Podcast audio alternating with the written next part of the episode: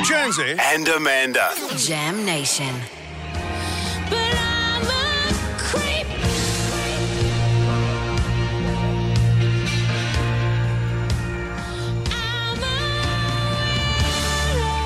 Wow, that's Wow. goosebump material. She may be the daughter of rock legend Jimmy Barnes, but she's also a talented singer and songwriter in her own right. We're talking about Elly-May Barnes. She's released her debut single, that incredible version of Creep. She also has an incredible story of her own, overcoming challenges she faced living with cerebral palsy. You may have seen her on an Australian story earlier in the week. Elly-May, hello. There she is. Good morning. Great to talk to you again. you? We are great. We are great. How, how did it come about with Australian Story? Did you have you shied away from telling your story before, or have you all? I, I know your family are big advocates for for talking about this. Did you feel it was your time to tell the story?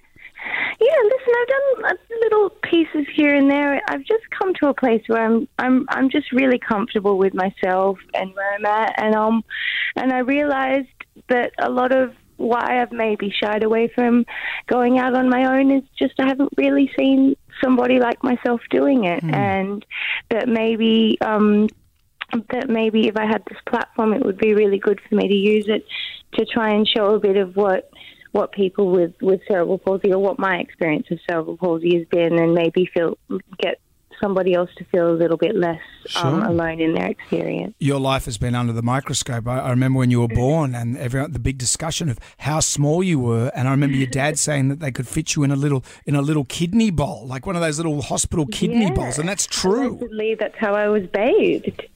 Wow. You're like Wow. you're like Thumbelina.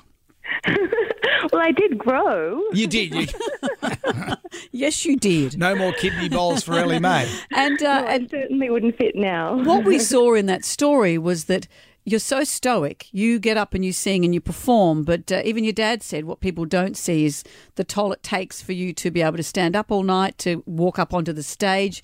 That uh, there's a lot of stuff going on behind the image there.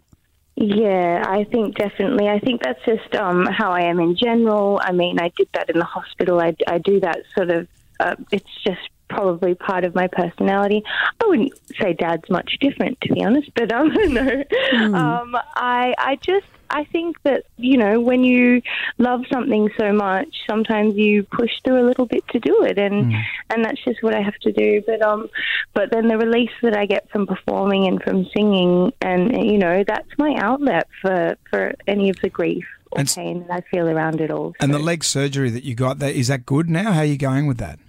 Ah, look, it took me a minute, but um, uh, I'm doing really well actually. I've worked really hard on my recovery from that, and um, I slowed down eventually, and we, we got there, and, and it's um, doing really well at the moment. If you hadn't been able to sing, would you have been drummed out of the family? Would you have been left in the top of a mountain if you couldn't sing? With, Left in your little kidney bowl on top of the mountain if you didn't Yeah, inherit the they'd voice? Have to- I mean, I once did one of those tests you do in school to say what kind of a career you'd have. Yeah. And um, it was really specific. It said I'd be an entertainer or a confectioner. So Oh. I imagine I would have been like a Willy Wonka type. Either option's pretty good. This is good. This could be a thing. I was reading that you uh, actually had Botox, Botox injected to stop the spasms in your legs. You, you're ahead of everyone else.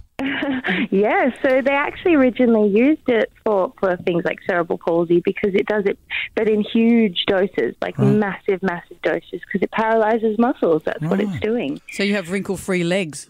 Yes, I'll have the youngest legs in town. She's got the best legs in the business. Well, Elly-May, it's always great to talk to you. We love hearing Creep. It is so good. Uh, you You can so just much. you just sound so good. Obviously inherited that from your mother. Well, she can sing too. Of course, that's Oh, what I'm yes, really saying. can. But it's just so It's great. hauntingly beautiful. Love is. Elly-May, uh, you can get, uh, well, you don't need to get the single. You can if you want. But But there's an album coming out next year Yep, too. We we can't look wait to forward to talk to you again.